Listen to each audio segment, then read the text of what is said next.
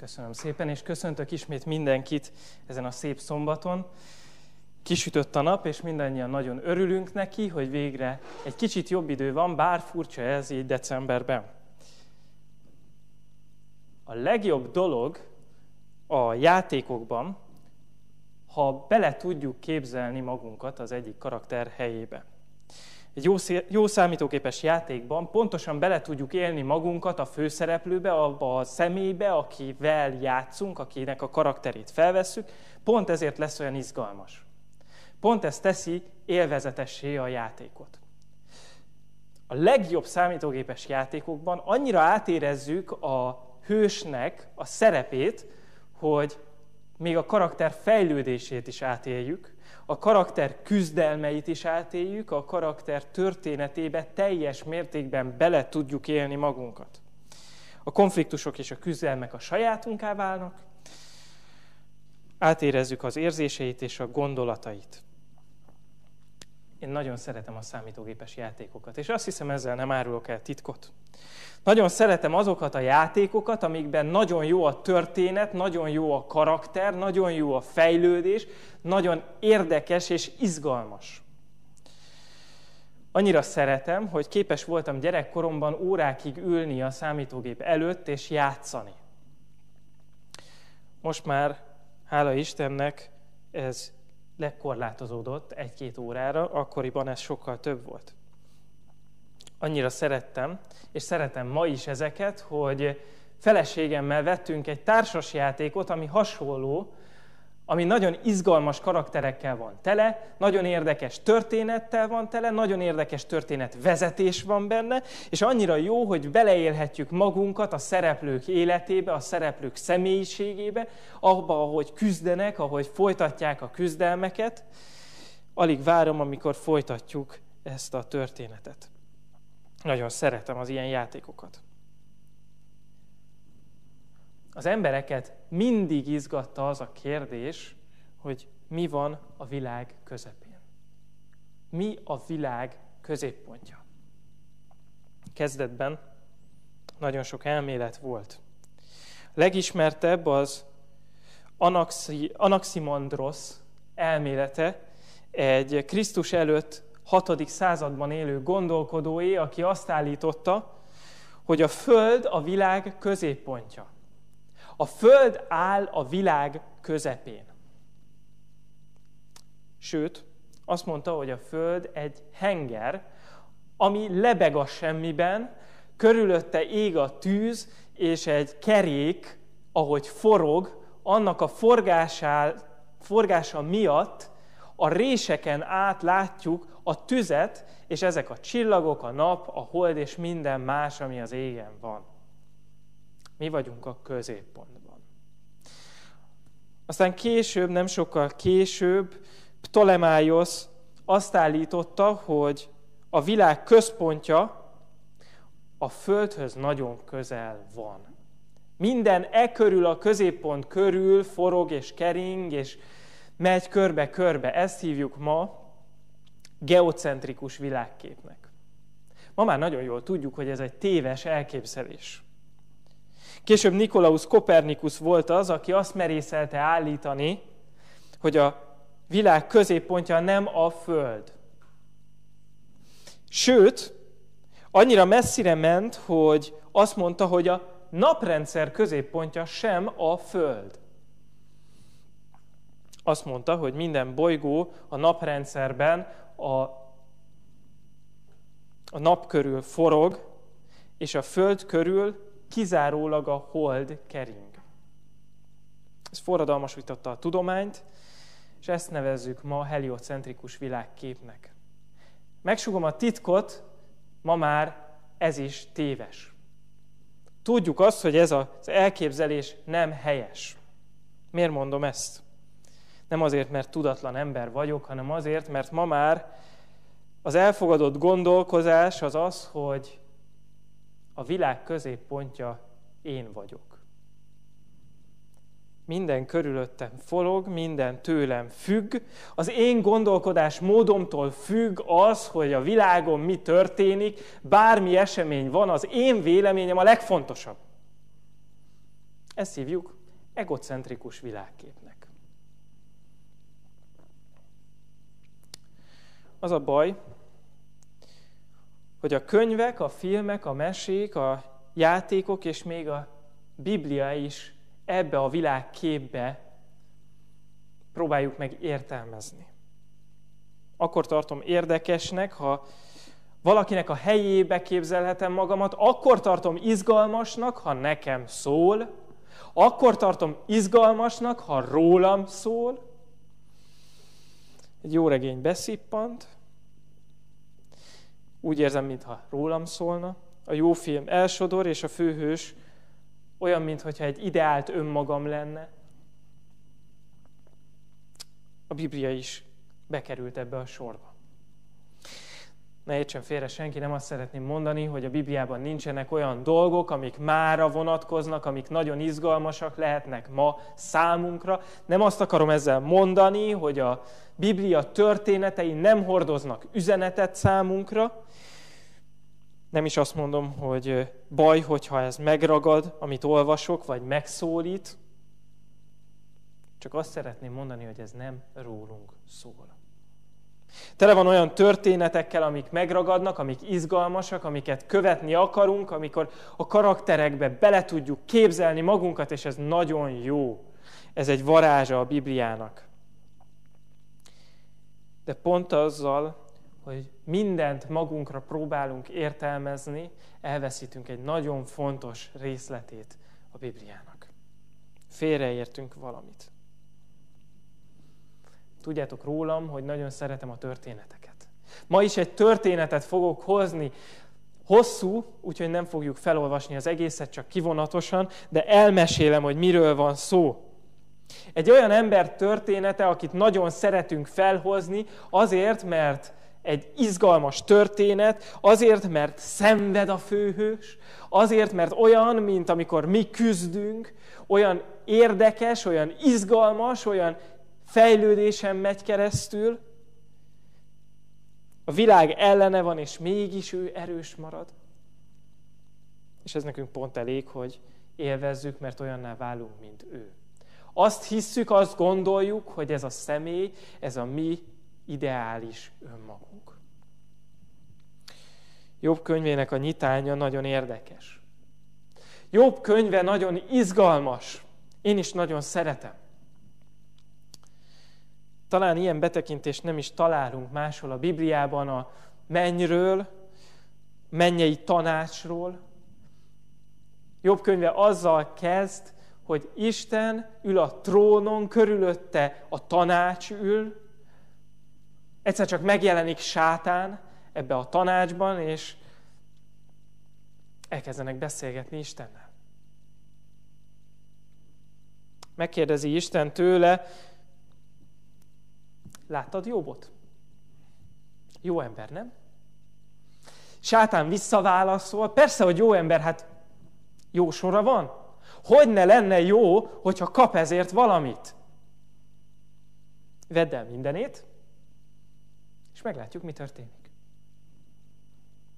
Az alkú áll, a teszt zajlik. A történet folytatódik. Jobb elveszíti a gyermekeit, elveszíti minden vagyonát, és idővel végül az egészségét is. Épp csak életben van. A biológia ezt úgy hívja, hogy vegetál. A világ ellene fordult, és mégis Isten mellett marad, és ez egy gyönyörű történet. Szeretjük az ilyen történeteket, mert a végén a jó győz. Happy end. A hollywoodi filmek erre építenek, hogy a történet vége happy end kell legyen, mert az feloldja a feszültséget, azt, ami végig bennünk volt. Minden jó, ha a vége jó. Ezt már megtanultuk. Sajnos ez a történet viszont nem ilyen egyszerű. Jobb barátai, a legrosszabb barátok, legalábbis így szoktuk őket leírni, oda mennek Jobbhoz, hét napig csöndben ülnek, mert látják a fájdalmát. Csendben ülnek a barátjuk mellett, és várják azt, hogy mikor szólalhatnak meg, mikor bátoríthatják őt, mikor segíthetnek. és hét nap elteltével kitör belőlük. Jobb megszólal, és ők reagálnak. Bármit mondhat, mondanak Jobbnak, egy jó, mondata, el, jó mondatra ellenvetéssel válaszol. Egy idő után már nem is tudnak mit mondani. Jobb egyre elkeseretettebb, egyre inkább Istent vádolja, végén számon is kéri őt. Milyen dolog az, hogy egy jó ember szenved? Ez nem fair. Hányszor gondoljuk mi is ezt manapság? Ekkor szólalt fel Elihu, a leg, legfiatalabb, eddig csendben hallgatott, majd vitába száll, és megpróbálja meggyőzni Jóbot. Borzasztó barát. Épp mikor Jobb elkezdeni az önsajnálatot, a mártírkodást, akkor Elihu megszólal. Megpróbálja észhez téríteni, felrázni a barátját, és megértetni vele, hogy Isten igenis igazságos. Valamiért történik ez. És most érünk a történet legérdekesebb pontjára. Ebből viszont szeretnék olvasni egy kicsit. Isten is megszólal. Jobb könyvének 38. fejezetének másodiktól ötödik verse a következő képpen szól, Isten megszólal és azt mondja, ki akarja elhomályosítani örök rendemet tudatlan szavakkal? Öveszt hát földerekad férfiasan, én kérdezlek meg, te oktass engem. Hol voltál, amikor a földnek alapot vetettem? Mondd el, ha tudsz valami okosat? Tudod, ki szabta meg annak méreteit, vagy kifeszített fölé mérőzsinort? Isten számon kéri Jóbot, a felfúvalkodott, zsörtölődő embert, aki csak arra tekint, hogy milyen szörnyű neki éppen most, számon kéri, de nem hagyja abba. Nem ennyi az egész. 38. fejezet, 18-tól 21. verse a következőképpen szól, fel tudod-e fogni, milyen széles is a föld? Mondd el mindezt, ha tudod. Melyik út visz világosság otthonába, hol a sötétség lakhelye? Vissza tudod-e hívni határai közé, ismered-e házába vezető ösvényt? Tudod te? Hiszen akkor születtél, napjaid száma igen nagy. Nagyon szeretem Isten humorát, szarkasztikus tud lenni. Jobb zsörtölődik, de hol volt akkor, amikor Isten teremtette a földet? Hol volt akkor, amikor meg kellett alapítani a törvényeket? Hol volt akkor, amikor az emberek szenvedtek, és ő még csak a nagyszülei gondolatában sem volt. 40. fejezet 7-től 14. versét olvasom végül. Övesz csak fel derekadat férfiasan, én kérdezlek, te oktass engem. Semmivé akarod tenni az igazságomat. Bűnösnek mondasz engem, hogy te lehess az igaz? Van-e olyan karod, mint az Istennek? Tudsz-e olyan hangon mennydörögni, mint ő?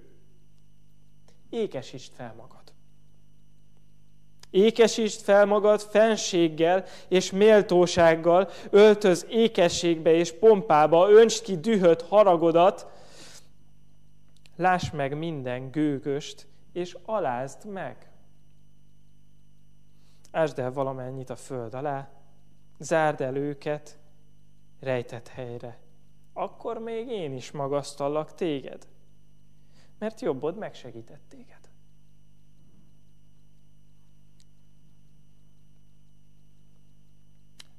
Jobb gőgös. Jobb úgy gondolja, hogy jobban ismeri Isten törvényét, mint ő maga. Jobb úgy gondolja, hogy az ő véleménye, az ő gondolatai, az ő gondolkodása, az sokkal fontosabb, mert ő van a történet középpontjában. Ugyanazt érti félre, amit mi. Történet problémája akkor kezdődik, amikor Jobb azt hiszi, hogy minden róla szól. Belecsöppen Isten és sátán közt egy harcba, egy háborúba, és nem fogja fel, hogy ő ennek csak a mellékszereplője. Úgy gondolja, hogy ő a háború legfontosabb résztvevője, holott ő annak csak a tárgya. Az egész nem róla szól. Számon akarja kérni Istent, hogy mégis miért sújtotta olyan nagy átokkal. Hogy van az, hogy egy jó ember szenved? Ugyan mikor bántott ő bárkit. Mikor tett bármi rosszat, vagy szitkozódott, vagy mikor beszélt, vagy tett Isten ellen, bármikor a történelem folyamán mondja meg neki most azonnal, és elfogadja a büntetést, de egyébként meg húzódjon vissza, adja vissza az áldásokat. Ez így nem fair. Miért kell eltűrnie a szenvedést? A probléma az, hogy nem vette észre, hogy az egész nem róla szól. Isten nem azt nehezvényezi, hogy szenved vagy küzd. Még az se, hogy ezt szóvá teszi. Nem az a baj, hogy a problémái nehezek. A probléma az, hogy a középpontjába helyezte magát a történetnek, holott ő csak egy mellékszereplő. Isten megszídja, mint egy apa a kisfiát, amikor nem kapja meg a nyalókát, amit szeretne, és földhöz vágja magát a boltban. Kioktatja, mint egy szülő, aki neveli a gyerekét. Te bírálsz engem. Azt hiszed, hogy ez az egész csak rólad szól? Úgy gondolod, hogy veszítettél valamit? Úgy gondolod, hogy a te terhed a legsúlyosabb? Azt hiszed, hogy ez az egész rólad szól? tévedsz. Én az egész földet, a teremtményeimet veszítettem el.